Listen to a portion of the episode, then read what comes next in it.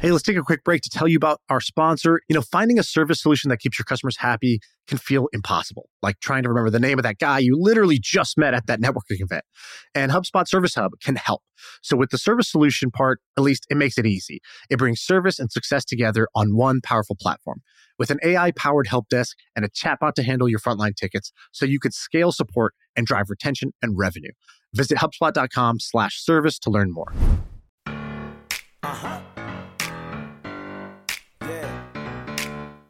Feel like I can rule the world. I know I could be what I want to. Uh, I put my all in it like no days off. On the road, let's travel, never looking back. Like, All right. Well, um, what do you want to talk about, Sam? Did you see I lined up? You have like a little crush on Mr. Beast, I think, right?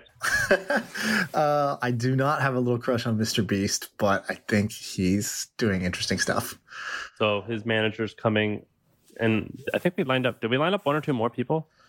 Uh, yeah, his manager's coming. next uh, next podcast, the podcast that comes out Friday. And then um, that Deep Senadel, you know those guys. They're reached out to me. I will, I, I will hope to set something up with them, but uh, no more guests, or we don't have a lot of guests planned. Our friend Suli's coming on in a couple weeks. Oh, is he all right? That's cool. Sam, you seem uh, you seem out of it. Are you okay? I'm tired. I just I'm tired. That's all. Do I need to crack open a Topo Chico for you?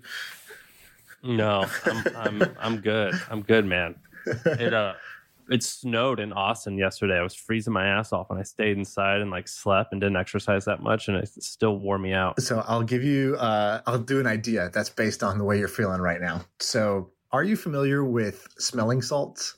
Yeah, I mean, originally they're meant for like waking someone up after an injury. Yeah, like after a knock- knockout. Yeah, like Barstool Sports uses them as a joke where they like go and find someone whose eyes are closed and they put them under their nose to make them throw up. yeah, so basically, um, I've been looking into smelling salts, and I originally wasn't going to even talk about this idea on here because I, I gave it to a friend of mine to execute. So nobody copy this idea, but if you can help out or you got ideas, feel free to uh, to, to chime in. But I like this idea. So smelling salts traditionally i only knew them because okay boxer gets knocked out you wave the sw- smelling salts in front of their nose and they wake up. The other option is you uh, or the other people that use them are like uh, weightlifters. So before a body like any weightlifting competition you'll see a lot of weightlifters you know crack a smelling salt open and uh, and basically just you know use it to get kind of amped up before they do their lift. And um, it's a stimulant. And so uh, same thing with football players. There's a whole bunch of videos of peyton manning and a bunch of nfl players before games uh, using smelling salts to sort of get amped up and get ready to go so I thought that's interesting. And I'm somebody who I never drink coffee. Uh, I don't drink any coffee. I don't drink any soda. So I basically never do like caffeine as stimulants. But I'm really into this idea of um, of being able to quickly snap into like I don't know, like a peak state of mind. All right, I treat like. I treat my workday like an athlete treats their pregame, you know, routine. Like, you know, I don't just get up and start start working. Like, in the same way an athlete doesn't just kind of roll out of bed and go play a game like they have a warm up and they have a routine they do beforehand to get themselves ready to go Do you take smelling salts? i don't and i don't because smelling salts are not that good for you right? Smelling salts have ammonia. It's not terrible for you but over a long term basis it's known to like irritate the lining of the nose and the skin uh, the interior of your, your nasal passageway and it's not great for you but it's effective. And so uh, and it's more effective than most than like coffee or you know like drinking a shitty energy drink. And so i thought okay what if i can create a smelling salt that's not bad for you. So a smelling salt that doesn't have the same harsh chemical, but still has the same stimulating effect. And idea would be to sell this to two groups of people potentially. One is like the pre-workout crowd. So pre-workout is a big supplement uh, category. So like No Explode was one, but there's a whole bunch of these pre-workout powders you take. Basically, just something to get you amped up before you work out. And it's not a protein powder; it's a pre-workout powder. And then there's another group of people that I think would be good for this, which is just people who work at a desk who are kind of like productivity nerds, and they want to uh, to like optimize themselves. They want to do a little bit of biohacking slash like productivity nerdery to make Did, this happen. did you look at the? Have you looked up this stuff on Amazon? yes. So I typed in smelling salt. So there's this. The leading company looks like it's called Atomic Rhino. and there's another one called like uh, um, something sport ammonia sport but they all look like the on the cover is like a guy exploding with steroids basically it just looks like a meathead product because it is a meathead product today Oh my god, this is crazy. I'm gonna buy this. The reviews are really good. They're probably all fake, but it's how interesting. How about this one? Asylum smelling salts. right So good you go crazy. yeah exactly so that's the all the existing products in the market are branded like this uh, and then you have a whole other batch of like people that that buy products that are uh, you know like essential oils and whatnot they're kind of like a different brand and so what i and so i talked to my my Listen to this one. It's called Nose Torque. The Yeah. most potent, long-lasting smelling salts available. Number one choice of powerlifters worldwide. Exactly. I don't want nose torque, but I'm down to get like amped up and in the zone. So I so here's what I did. So I I called my friend, uh, one of my best friends from college is this guy Tofik, and he's a uh, ear, nose, and throat surgeon um, now, and he's like you know probably one of the smartest guys I know on balance. And I asked him, I said, "Hey, uh, how bad are smelling salts for you? And like, are there alternatives?" And he basically said two things. He goes, "Well." You know, a smelling salt is just a really, really strong odor. In fact, it's ammonia. It basically smells like piss and uh, like a really strong concentrated form, form of piss. It's a stimulant, yes, but it's not like it makes you, you know, stronger in any way. It doesn't like actually do anything to you, but like he's like, it's sort of like a placebo effect because if you do it all the time, so if you keep taking it, if you have a really strong odor before you do something and your body starts to act a certain way, it will anchor that connection. And so, like, if you want to get into that state of mind, that mood faster, the smell can just become an anchor for it. And so he's like, yeah. And he gave me a couple of compounds. He's like, these would be superior alternatives to the ammonia blend that, you know, the ammonia formula that these guys use. Use this instead. This won't have the damaging effects, but will still have the strong uh, stimulant. And so I think this is a little a fun little D2C idea. I'm going to do it. I have a, an operator now who's who's who's doing it uh, for me because I don't have the time, and uh, I can't wait to see where this goes because I think nose torque and you know like nasal blaster are not the way to do this. Yeah, I'm looking this up. This is something. I can't believe this. Will be interesting to watch. I would never bet my money on it, but I would love to pay the entry fee just to watch you fuck Right. it up. so I'm gonna build this one in public. So everything from sourcing to whatever. So I'm having the guy who's who's working on it, uh, basically Who's working on it? um, blog about it. I'll announce that a little bit. Uh, you know, when he when he writes his first thing, we'll we'll, we'll kind of introduce him. Anyone I know? Uh, yeah, someone you know, someone who in fact has even been on the podcast once in a small way. So we'll we'll leave it as a teaser for now. But Oh, smell like salts. are they the same ethnicity as you? Uh, they're not the same ethnicity as me. No. Hmm. Hmm. So that's one idea. Uh, let's do another idea. So actually, I'll tell you about something pretty interesting. Since you didn't really have too many topics, I'm just going to kind of monologue half this podcast and you react to these things that are going on. All right. So I've been. What's the right way to introduce this? Okay, so something cool happened to me last week or two weeks ago where I got a DM from somebody. I can't say who, but it's like a very well known person in the kind of like tech world. Somebody who I kind of like look up to, consider like awesome. I don't know this person, so I was surprised to get a DM from them. And they basically said, hey, join this uh, like kind of private community on Apex. I said, I've never heard of Apex, don't know what that is. So join this private community on Apex. A bunch of us are on there. I think you'll like it. And I just thought this was spam. I was like, oh, someone's account got hacked and they're just trying to like, they're just spamming everybody using this person's account uh, to try to grow their thing, I guess. So I wrote back, uh, like, kind of, actually, kind of rudely. I was like, okay, like, did you get hacked? Like, I, you know, what is this? And the person was like, no, uh, did not get hacked. I don't know what you mean. Um, I'm inviting you to this. And I was like, but you don't even know me. And it's, like, person's like, well, actually, I've seen you on Twitter, you know, followed you kind of for a little while, you know, just Twitter respect. So thought I'd invite you to this. And I was like, oh shit, this might be real. Okay, so I go and click. I was like, what's Apex? So Apex is a new app. So anybody can create their own Apex. They can create their own little island, right? So you can create an island. So this person had created one. You can invite whoever you want to it. You invite a real person, but once they join, you can make it anonymous or pseudonymous, where, where you can kind of pick a random username. So it's like a the idea is like a digital masquerade party.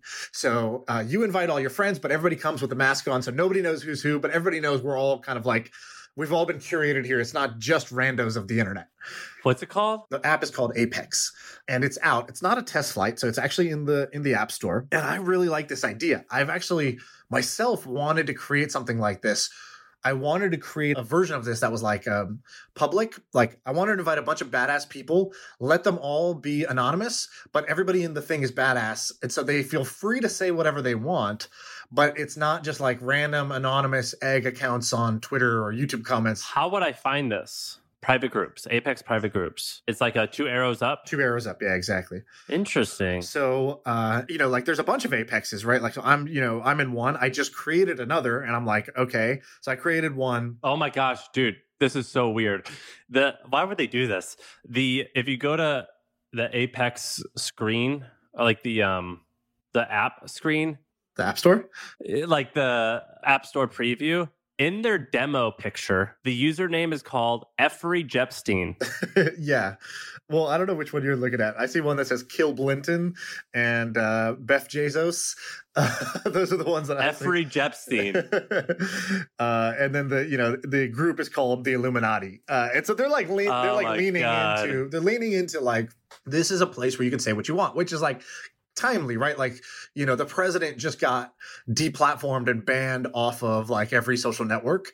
Um, this has been a ongoing issue. Like I've gotten in you know hot waters for this. You've gotten in hot waters for this, where you say something on Twitter, it's associated with your real name. You get kind of like a lot of backlash for it, and then the next time you tweet, you sort of think twice before you do it because hey, I, you know, I don't want to ruin my reputation just if, if people disagree with me or if I say something kind of without thinking about it, or I have employees, I got a company, I don't want th- I don't want advertisers to pull out if I say something that's just my personal opinion. So I like this. I think this is the way the world is going, which is a retreat away from social media to private media. I think people are leaving the town square and they're going to their favorite pub and uh, they're going to close the door and they're going to basically people are going to hang out in private groups more and more and more. It's already happening. And this is I think an app that is well designed to Who made it? do uh, to do well there. There's just two guys behind it I, that I've seen on Twitter, a designer and a developer, and uh, it's very cool. So I created a new a new little one. I'm going to invite some people to it. Let the masquerade go, and it's cool because I can invite people, and then to like to get in, you have to like authorize your Twitter or your your. I can set it where I can say they have to like prove they are who they say they are on the at the door. And then they create their account, their username, and whatever else after that, and uh, then you can But who can verify that they are somebody? the creator of the group of the private Oh, group, like the host of the party, basically. So, can I tell you my prediction on this? Yeah. Going to get quite popular. okay, If it raises seed funding early on, it's ruined. because what? If it stays independent for a while and gets a u- huge user base and then raises money, then there's a shot. oh, okay, gotcha. So it's not not it's not the raising that's gonna it's not the raising that kills them. You're saying it's a signal. Like if they get a bunch of money before they get hot, I think I'm gonna bet that they die. Is that it? It's kind of like a uh, like a WhatsApp type of deal where like or something that like it's already successful and it's already big. We're just gonna make it bigger and more successful. If you do like a a thing where they raise money early on and they get too much of the wrong hype, I think it's gonna die. Okay, I can see that. I can see like that. uh like you know there's three apps that i'm referring of that are the same thing like the secret thing So, like, okay, here's what we'll do. I will create one for listeners of this podcast. We'll just try it out. We'll see what happens. So, the way to get it is the app is called Apex. If you search the app store, Apex Private Groups, and uh, the symbol is like two little arrows going up. And I created a group just now. I'm calling it Platform Nine and Three Quarters, just like uh, Harry Potter. And I'm oh gonna- don't do that. Just call it my first million. How do you do my i don't even know how to type in three quarters is three quarters is 0.75 I did 0.75. Okay, I can rename it. So I'll rename it to my first million. I'll put the link in the description of this podcast episode. That's the private link to join.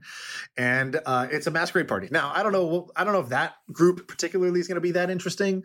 I think this is interesting when you kind of like curate the set of people, but we'll try it and we'll see. but see what so think. you you can see who they are I can see when they join who they are. I don't think once they join, I don't think I know what they set their name to and who's who. I don't think I, uh, that would be. you just know I that hope I this don't. person is in the room and they're one of the five here I just know at the door I can say yes or no to the person. And once they're in, I don't know who's saying what. I don't know who's who. Uh, I hope that's the way it works. If I can just always see everybody, that's kind of lame. Let me see. Yeah, I don't think I could. Yeah, I cannot see. Once you join, I don't know I don't know. I can't tie your real identity to your uh, to your username. I'm excited to try this. I don't have my phone on me, but I'll use it. And by the way, here's the other interesting thing: the group I'm in, you know, you have like what you see on Facebook and Twitter every day. Like, okay, I go check social media. Everybody says X. Everybody's kind of in agreement. This is good. This is bad. These guys are evil. These guys are heroes. And then I I'd go into the Apex, and it's like the not the opposite opinions, but you hear people say things there that they're that you just don't hear people saying in public social media, and that's why it's quite addictive to keep checking it because it is interesting. There's this. There's this. And they're not idiots because like they were invited in, they were curated in. It's not just like randos, you know. There's this firm who you and I know well. It started as a two-person VC company. They were associated with me and they say they have this very public presence. And when they talk about stuff, I'm like, oh, okay, you feel that way. In private, one time I've brought a few things up and I'm like, well, you know, you believe this. And they've just been like, oh, no, that's, I mean, no, that's just like that, that's way too woke. We don't believe it. Like, that's no, just like we want to get, we, we're just here to get rich. and like they just, well, how do you feel about that? My opinion is that is the weak of the weak, and I want nothing to do with you. For people that are kind of two faced, you mean? Yeah. Uh, or, but another perspective on this is fair, which is like, yeah, but they're playing. So, like, you and I have a couple friends that maybe have this persona of being this nice person, and in real life, they're just cutthroat, ruthless, and they'll destroy you. Maybe you could, one justification is, yeah, they're playing the game. I mean, this is just how it's played, and they're just trying to get yours. You can't be mad at them. But then the other side is like, no, you're a punk. You don't have any integrity. just like sit, call it like it is, and be you twenty four seven. Where do you come out on that? Of like people in this app not talking like that? Hey, let's take a quick break to tell you about our sponsor. It is a podcast that we want you to check out. It's called D2C Pod. It's hosted by Ramon Berrios and Blaine Bolus. It is brought to you by the HubSpot Podcast Network, the audio destination for business professionals. And this is a podcast about all things direct to consumer, D2C. It's e commerce stores, it's how you optimize your brand. And they're talking with founders, marketers, and the platform creators about all kinds of things that you need to know for D2C, you know, website conversion, paid ads, Facebook ads, consumer trends, email marketing. If you want to know the stories behind your favorite brands, this podcast is for you. They did an episode recently about scaling creator growth and influencer incentives. I thought it's pretty cool. So check it out. Listen to D2C Pod wherever you get your podcasts. I think in, in two things. One is we're all guilty of it. So um, we are all guilty of, you know, signaling one thing to the public and uh you know there being a, a gap between like reality and what we signal. So like the innocent version of this is you know you go post on instagram pictures of yourself you know at a brunch cafe with avocado toast and a mimosa and you're saying how great life is and then you know you go home and you're lonely and miserable right? Like uh, we don't post that part of our lives. And so there's a, a silent like lie that happens there which is you know you om- you lie through omission right? You only say the good things that make you look good and you don't share any of the things that don't make you look good. And so there is sort of a, a false presentation of yourself. Then all right, that's level one. Level two is what you talked about where it's like or sorry, level two is you think something, but you decide not to say it because you don't know how other people are going to feel about it, right? You let their their opinions of you matter. You care what other people think, and so you censor yourself. That's you're called afraid. You're, you're, that's level two. Yeah, fear and self censorship. Uh, you know, take you out. And then there's level three, which is what you talked about, which is just a straight up lie, uh, where you say one thing and you actually mean another or believe another. And uh, yeah, if you're level three, I also consider you kind of like a punk, and uh, you know, you, you lose some respect points there. And I, you know, I, I, try not to do that ever myself, but maybe I've done it uh, at some point in my life. I'm definitely guilty of levels one and two, where like, you know, only post the good shit, leave out the bad shit, and also think something, but don't know how other people are going to react to it. So I might as well just like not say it. Don't cause a fuss. Well, that's different. That's a little different. Yeah. Can we talk about this guy who you have listed? The best segments that I get from you are the Billy of the day. Yeah. Which one do you want, want, me to do? There's only one up there. The guy that starts with a K, right? It's not a guy. That's a woman. So um, the woman's name is Katalin Kariko. I have this person as Billy of the Week. In reality, not a billionaire, but just a fucking baller. And this story is incredible. So do you know who this person is? Like, did you know them before this? Never. I didn't know name. them before this either. So Katalin Kariko, and I hope I'm saying the name right. I've never heard it said. I've just read it. By the way, in one of the most recent reviews, someone said that even though I butcher everyone's name, they're happy that I try really hard. Because I do. uh, all right. So this person is kind of the key person for why we have the COVID vaccine. So a little bit of science. So normal vaccine is you get injected with like a dead or weakened version of the virus, right? So you send in a version of the virus with its, you know, legs tied together and hands cuffed. It's dead, it's weak, and your body creates an immune response to the virus, right?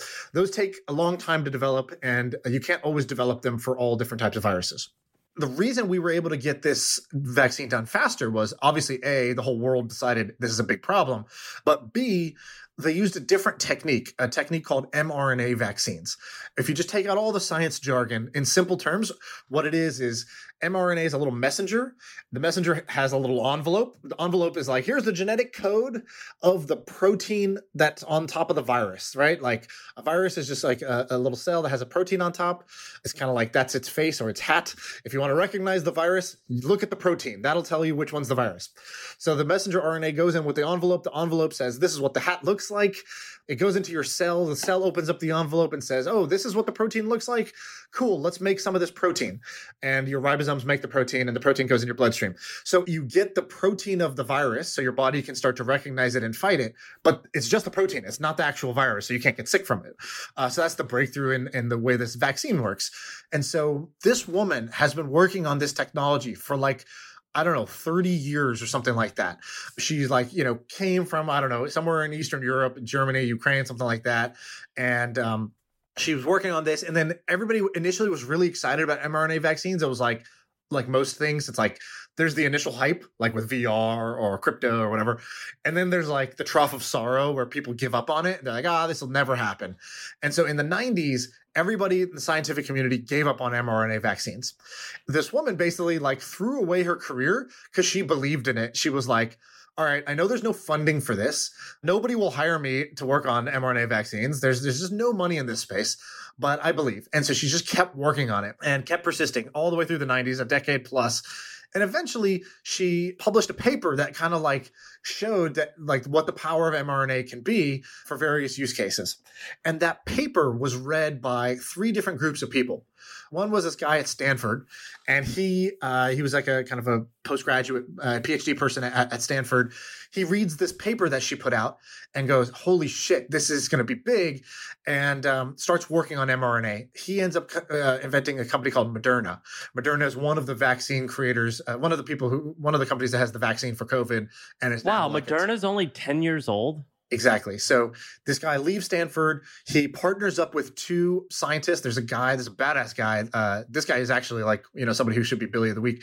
He is at like MIT or somewhere, and this guy's got like 250 kind of patents that he sold to pharmaceutical companies. So he's like the man when it comes to commercializing this stuff. And so these three guys co-found Moderna, and Moderna is now like I don't know how many 10 billion dollar ish company off of this woman's work. They license, you know, they kind of uh, license her work. So another company gets started called BioNTech. They also read this paper. So uh, imagine how cool this is. It's like Satoshi with the Bitcoin white paper. She just publishes this scientific paper, and then people all around the world are reading this, and the light bulb is going off simultaneously with three different companies at once to say, "Oh my God, this is going to change everything." And so BioNTech gets formed. They basically bring her on as like they licensed her tech, so she got paid as a licensee of the of the technology, and then now she's like a the vice president or whatever of their science division. So she's kind of like a co-founder of one of the companies that's also doing very well. She, looks exactly like I would expect her to look. She looks like a hardened person. A Is that what you hardened? Hungarian biochemist. This is, correct. uh, she looks like she. And uh, her daughter is like an Olympian, like a gold medalist. Like she, you know, like this whole family is probably just badasses. yes, this woman so- looks like she will solve, like, she looks like the female version of James Bond. Yeah, like she's she's a badass. If you just read like kind of what she went through as an immigrant, working on this thing nobody believed in, and now she's gonna win the Nobel Prize for this, like 20 years later, the payoff happened. That to me is like so admirable to to believe in your thing when everybody else stops believing and you just say fuck it and you just keep going for two decades that's like three decades that's that is badass. So she's 66 years old. So she's part of one of the companies and then there's another company doing this and now pfizer and others are using this same technique to, to cure covid. But this is not just going to cure covid. So like this idea of mRNA vaccines is actually the most promising path we have to curing cancer also. Now i'm not saying it's going to because like there's a lot of false hope when it comes to these things but um you know the way we we try to cure cancer today is we're like oh you have cancer cells in your body? Let's just nuke your whole body with radiation. Uh, let's kill the good cells the bad cells. You'll lose your hair you'll throw up. Like let's just kill you and like right when you're on the brink of death we'll stop giving you radiation and like hopefully we've killed the cancer cells in that time and what this instead will do is it's going to allow for what's called like a designer vaccine for cancer, which is people are going to figure out what cancer you have. Oh, here's the cells that you have that are cancerous. What proteins do they have? And then let's create the vaccine, just like we did for COVID with mRNA, to get your body to produce those proteins and start to build immunodefenses for it. So it's like immunotherapy. When you hear these stories, do you think that, well, I'm just I'm working on this clothing company or I'm looking on this video video Right. game platform and then you, you read this and you just do you say to yourself, I'm worthless? No, I say to myself, I'm going to tell everybody how awesome this person is so that, you know, the five people that listen to this that are capable of doing this are going to be inspired by this person. They're going to go do something like this themselves. Okay, that's such an easy out. I'm the messenger, baby. okay, that's a that that's a good answer. Yeah, correct. Fine. You could say, "Yep." Honesty, my my true answer is something like that. Like when I took a step back after we sold and I was like, all right, well, what do I do with the next 10, 20 years of my life? Like, what do I want to work on? I was lucky that the thing I like to do, which is like learn stuff and teach stuff through things like this podcast or whatever, I think genuinely that is the highest leverage thing any one person can do. Well, I think that's it's silly to compare, but it's undeniably interesting that if you can have a mad a large audience and tell them of cool people who deserve to be well known. You're right. That that is I'm that's not just noble. tell them of cool people. I'm just saying in general, teaching, I believe, is like a multiply. It's a force multiplier. Right? I agree So with you. I go try to do something myself, right? I'm one operator. I can be the greatest operator in the world. I'm Elon Musk uh, or somebody like that. That's like the pinnacle of that. I agree with you. On the other hand, you could be a teacher. A teacher basically is going to ha- now have n number of students, right? So I could reach a million students. I could unlock them as operators to be better, and now that's leveraged what I have in my Okay, head. but think about it differently. We talk on here about boring businesses all the time. We talk about it. The reason we talk about it is like, well, we haven't heard about it before, but also they make a lot of money and it's easy and it's not a lot of work. Well, it's a lot of work, but it's simpler and it's a surefire way. At the end of the day, and this isn't an insult. At the end of the day, that's a very hedonistic way of viewing life. That's a very much like I'm gonna. I don't care what I'm doing because I'm providing for me and my family. Which you know, supplying for your, giving your family a good life. That's not quite hedonistic, but it's still like if you include your family, in it, it's quite selfish. And again, nothing wrong with that, but that's what it is. But we go like whenever I go and like get sick and meet a nurse practitioner who helps me or hear about this woman, I'm like, there is, you know how people say like, you know, just because you're rich doesn't mean you're like more valuable than someone else. I agree with that.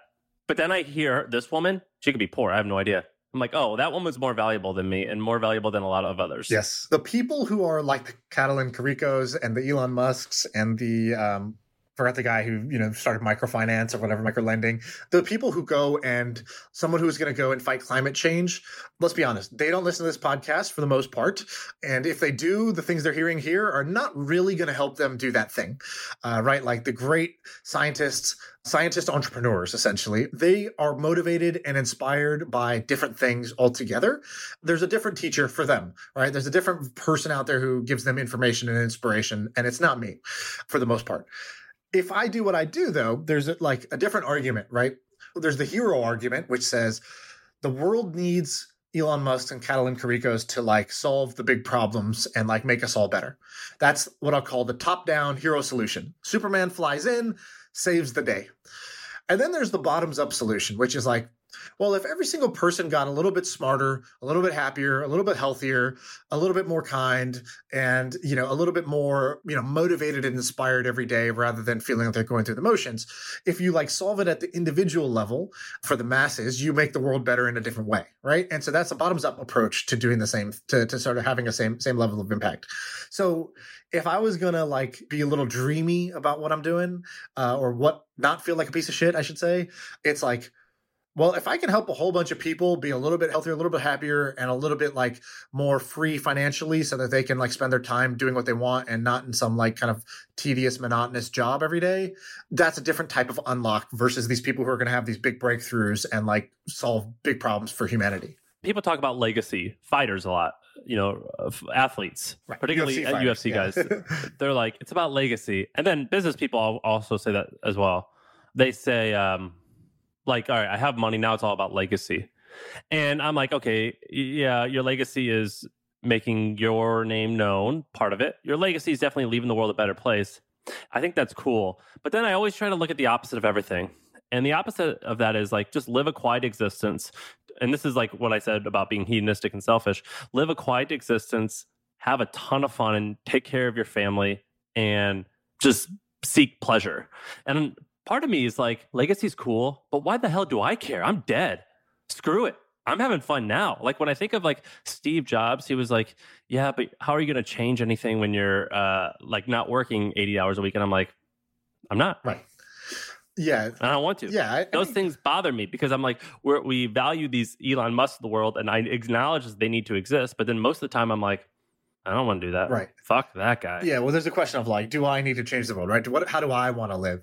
That's fair. Like, okay. So I was listening to something interesting. I'll tell you about this conversation. So I don't know how randomly on YouTube I got onto this video that was Scott Adams, who's the creator of Dilbert, and um, Naval Ravikant, who's like kind of the Silicon Valley, uh, you know, the guy who created AngelList and, and a bunch of other cool things. They're at his house. They're at Scott Scott Dilbert's house, and they're just talking. They're doing a Periscope, and they just recorded the thing. And they agree about a bunch of things. And then one question came up. They go, "What do we disagree on?" Naval goes, "Yeah, I think we disagree on like the importance of having kids."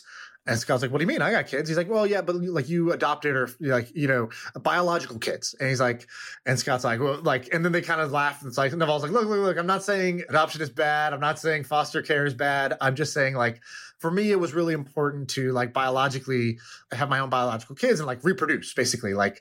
At his core, he's a scientist, and he's basically like at a evolutionary from an evolutionary um, point of view. You know, we are reproducing machines. All that we're doing, those of us who made it this far, is because in our genes there is a desire to replicate, to reproduce, and that's how we stayed on. And other people who didn't care about reproducing didn't reproduce, and their genes are, are now dead.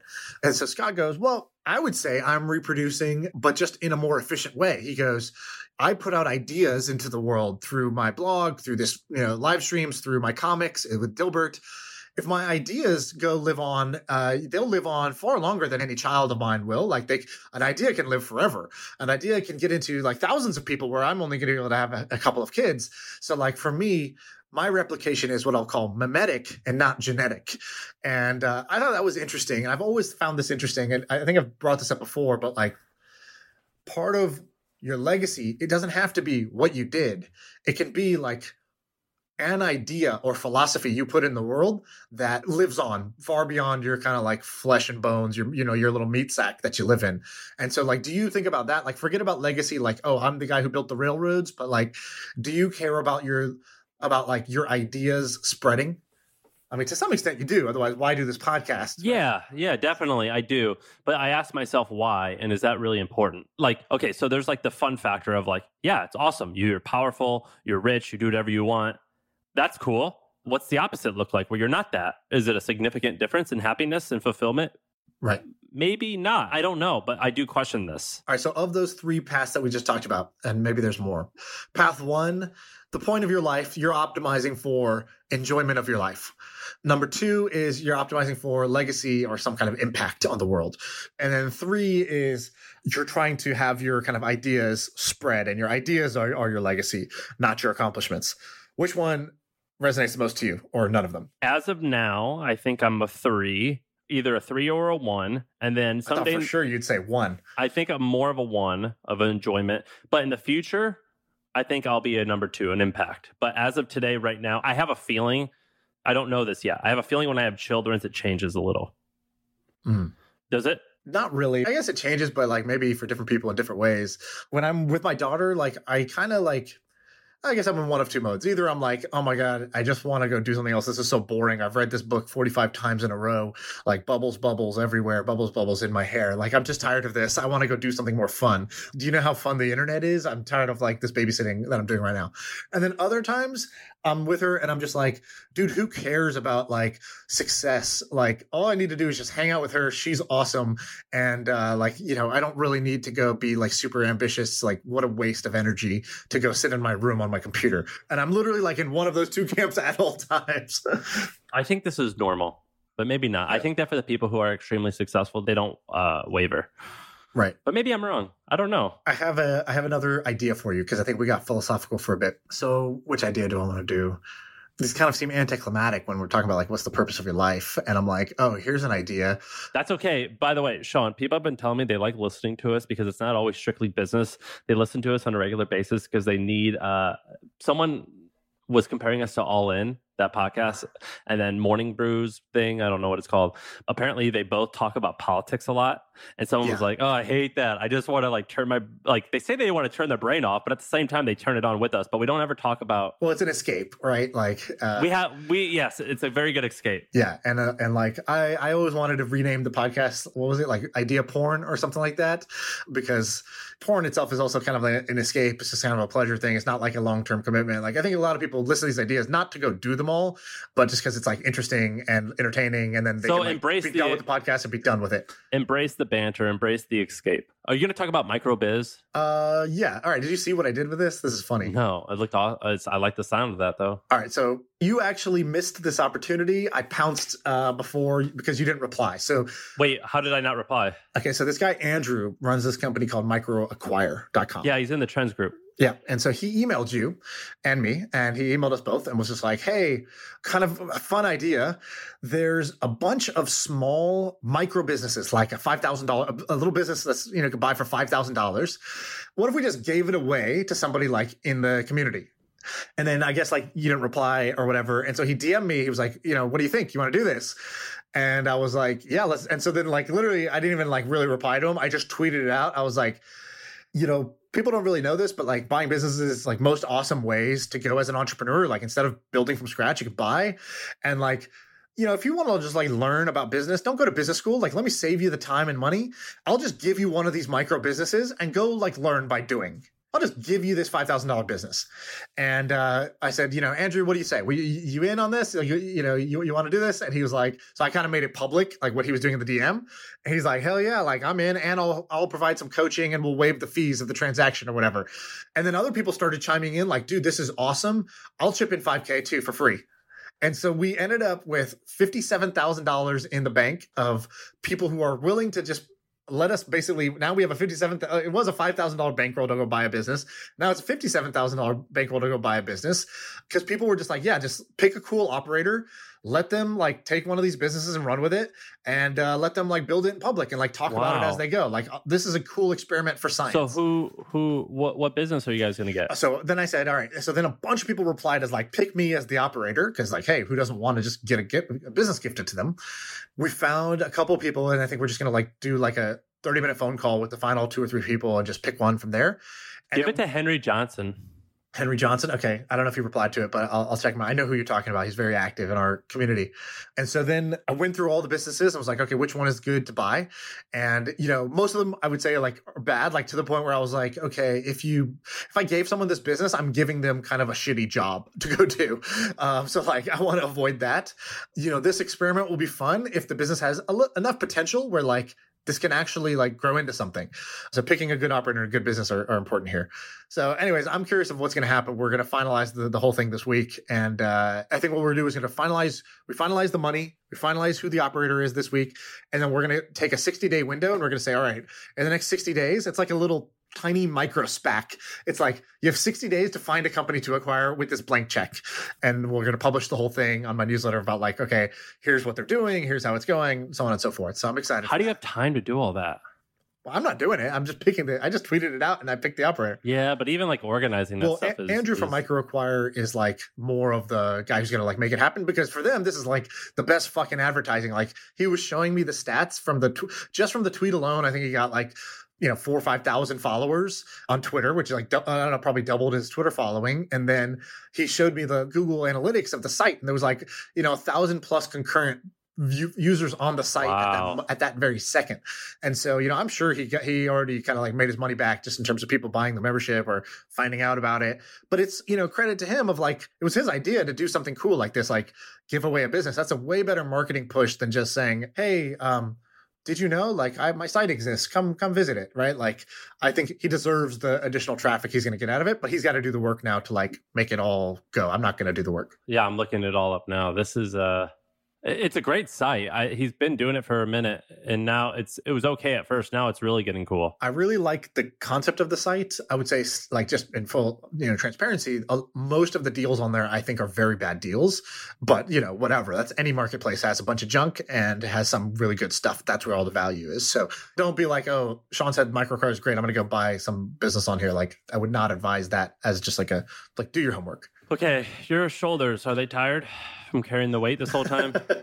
no, dude, I just get stronger as the hour goes on. okay, what? Let's do one more, last one, maybe. Eureka surveys. I want to save that one. The guys, the guys. Uh, so we talked about user testing, and these guys are doing something dope with uh, in that vein. And he DM'd me and he shared the numbers, but I think they wanted to like, like they're just like they want to push out of private beta into public beta. So he's like, wait one week to talk about it. I was like, all right, fine, no problem. We want to do one more? Yeah, let's do one more. Um, okay, here's like, okay, I'll give you two really dumb, simple ideas. Maybe something like this exists, but I ran into these pain points and maybe somebody could build a simple tool that solves these. So the first one is Amazon affiliate links. So you, Sam, on your blog, you used to sell Amazon affiliate, right? I used to have as affiliate links. Yeah, I would make about four or five grand a month from it. And to do that, you have to become a like official affiliate or something like that, correct? Yeah, and I've been banned many times for doing um, stuff that I didn't think was bannable. there's kind of a process you have to go through to do that because like for example a bunch of people were asking me about like you know my setup of like a podcast and stuff like that i was like okay cool why don't i just publish this you got to have a blog, but like for example, I didn't know that you. So there's rules. You cannot.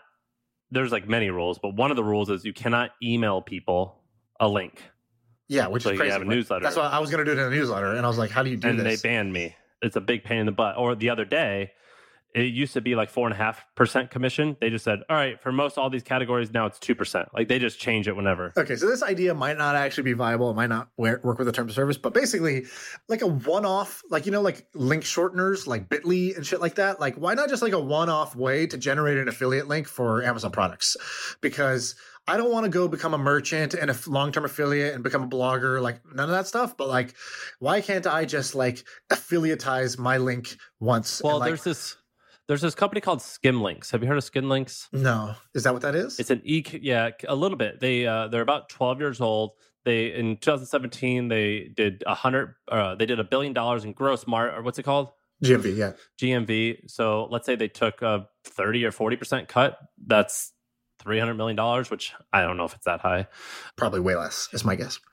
What? Even two percent uh, of of a billion is not Sure. not nothing. Yeah, it's actually probably 30, 40 million they do. But that's what they do. And they've been around for a while 12 years. It's a pretty reputable company, pretty big. They've raised tens of millions, maybe close to 100 million in revenue. And it is kind of similar and it's quite effective. You never heard of Skimlinks? I've heard of it once before, but I didn't know if it works for. Does it work for for Amazon products or no? I don't know exactly how it works, but I know that they cold email me on a regular basis to sign up. But I guess you're saying something valid. Yeah. So so basically, like, I just think there should be like a disposable, simple way to affiliatize my link to whatever product it is, and somebody should make like a Bitly that just does that easily. Maybe Skimlinks is kind of already this. Um, so yeah, and it's it's actually owned by another company. Have you ever studied like ad tech? uh, I mean, not studied it, no, but man, these ad tech companies like like okay, so the company that owns Skimlinks is called Connexity. The company that owns Connexity is called Symphony Tech Group, founded in 2012. Its total portfolio includes 2.5 billion dollars in revenue and 15,000 employees. There's ad tech companies that you, unless you're in the in the world of ad tech, have no idea exist that are just massive, massive, massive, massive. It's amazing.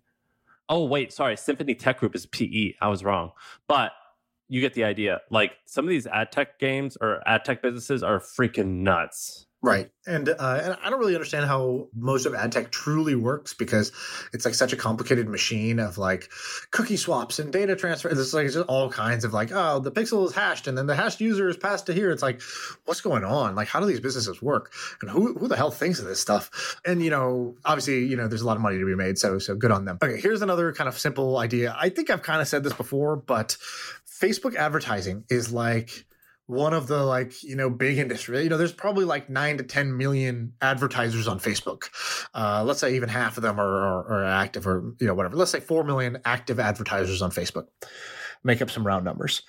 And um, the ad manager is just like such a pain in the ass to work with. It's a horrible so thing and uh, one of the biggest problems with it is just visualize, just going and checking how are my ads doing, and you know they present it in this like very like sterile table kind of way, and I think that somebody I think that there should be this like somebody who just says, all right, how do I build a layer on top of Facebook ads that is useful to some of the four to 10 million advertisers of Facebook?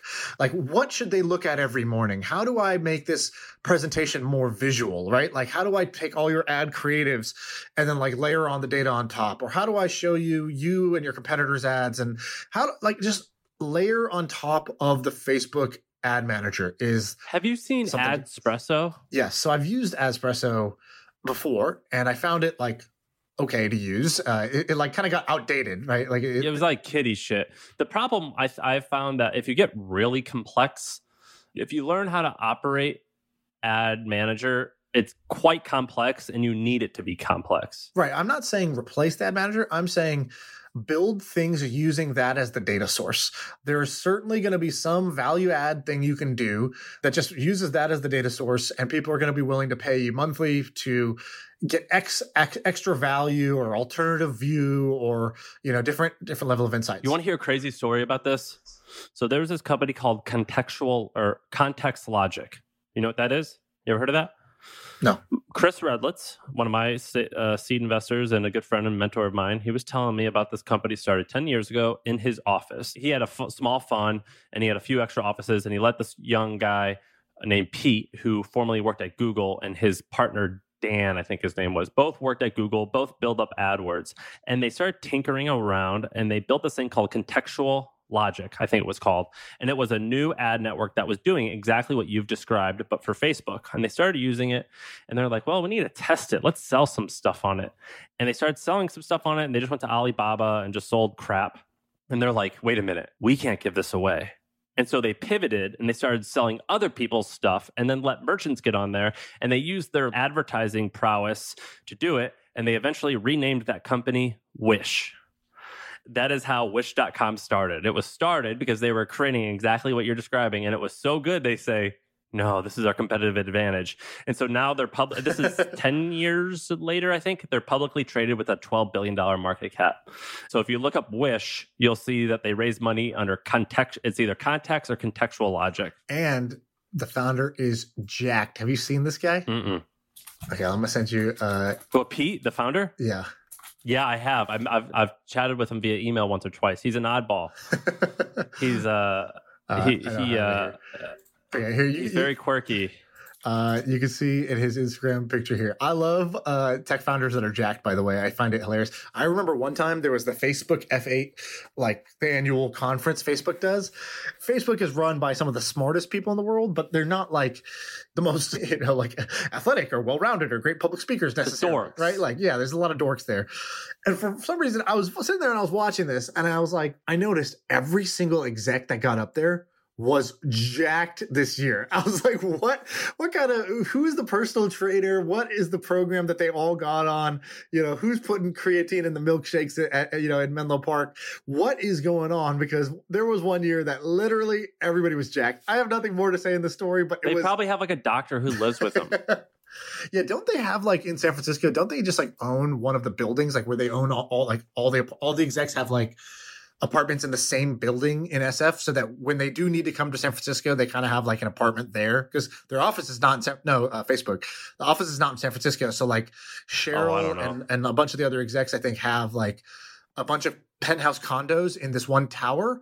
So the tower is like 25% occupied by Facebook executives who are not there except for like two days a month when they go to San Francisco and then they use this as their. And it has like a Botox clinic and like a TRT clinic and like an HGH clinic. Did you ever watch the show on Netflix called Selling Selling Sunset? I think it's called. Oh yeah, those guys were the worst. Did you watch the show? Did you see the Botox thing that they did? Yes, the worst. I can't stand it. I thought that was so funny. that is everything I'm against. to people who, who haven't seen it, they're real estate agents. They try to sell these like luxury properties, and they're always trying to drive foot traffic to their open houses. And their open house, their their tactic, their marketing tactic to you know most people it's like oh it's an open house. Okay, we'll have wine. Maybe we'll put some cold cut sandwiches out, some cheese, cheese board. And this one girl's like, fuck that. I'm going to make, I'm going to get all the real estate agents to come to this. I'm going to do Botox and burgers. So she had a doctor there giving Botox shots to the agents for free Oh who wanted to get Botox at the, at the showing.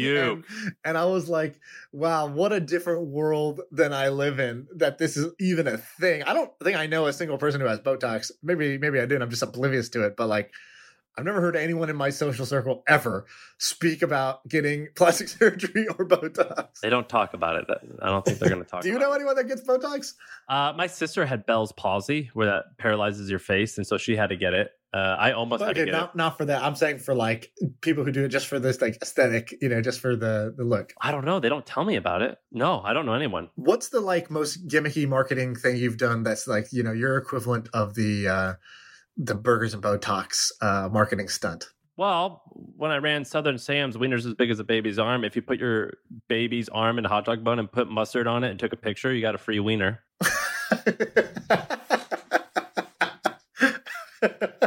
I love that one. I have one that's like that. When we were doing the sushi restaurant thing, we you know it's all it was a delivery only, so there's no there was no no storefront. It was a cloud kitchen. So how do you get people to hear about your restaurant if there's no storefront? So I was like, all right, we got to make a splash. So we were based in downtown Denver. I was like, okay. And I was just tired. I used to go in a, I would go into a skyscraper building. I would just kind of sneak past the concierge guy. I would go in the elevator and hit one. I'd get out and I'd start talking to the front desk lady of every floor of like a 80 floor building or whatever. And I got tired of that. So I was like, okay, what's a, what's a better technique than me going door to door selling sushi essentially? And uh, I was like, of course, I'm a huge idiot. Like, we didn't even try Facebook ads. This is like, Facebook was out. This is 2010, 2011. Like, we could have done Facebook ads. We just didn't even know. And so, what I did was there was a nearby um, beauty school, you know, like where, where you learn to like uh, cut hair and like do stuff like that, I guess. I forgot what they're called, cosmetology schools. And I went in and I said, Hey, do, do any of your girls like sushi? And they're like, Oh my God, we love sushi. You know, it's like bringing candy to a, to a four year old's birthday party. And uh, I was like, I will give you guys free sushi for life if you put these shirts on of ours and you go downtown and you basically like, you know, the free hugs campaign, do the free hugs campaign and then tell like just basically like while you're wearing our stuff. Did it work? And it worked. It was amazing. Like businessmen would come out of the thing and they'd be like free hugs and like they would give these guys a hug. The guy would like, you know, start blushing and be like, did I just cheat on my wife? And then uh, he's like, no, it's just a hug. What's the deal? And it's like, oh, we're doing this because we're part of this new sushi restaurant that's in town. You guys should totally order from it. The further away me and my ugly face got from that campaign, the better it worked. Like these girls were amazing. And we had like way more sales from that. That's a pretty good one. Thank God it worked though. uh, all right, we're at the hour. So, uh, Abreu, how did we do? How did I do? Because I think I did that episode. I know. I'm Be, sorry. just be, be honest with me, Abreu. How did I do? Sam did as much as I did this episode. Um, Fuck for real. I feel horrible. I'm just not. I'm just. I hadn't. I, I just feel like I'm a little drunk. So tired. Shaan, you were an A, uh, but overall the episode was like a B-ish. Fuck. That means I was a C though. You coasted to a C. A C is a passing grade, man. You, you got through. All right, All right. I'll bring the heat next time then. All right, sounds good. I got to run. All right. Bye. See ya.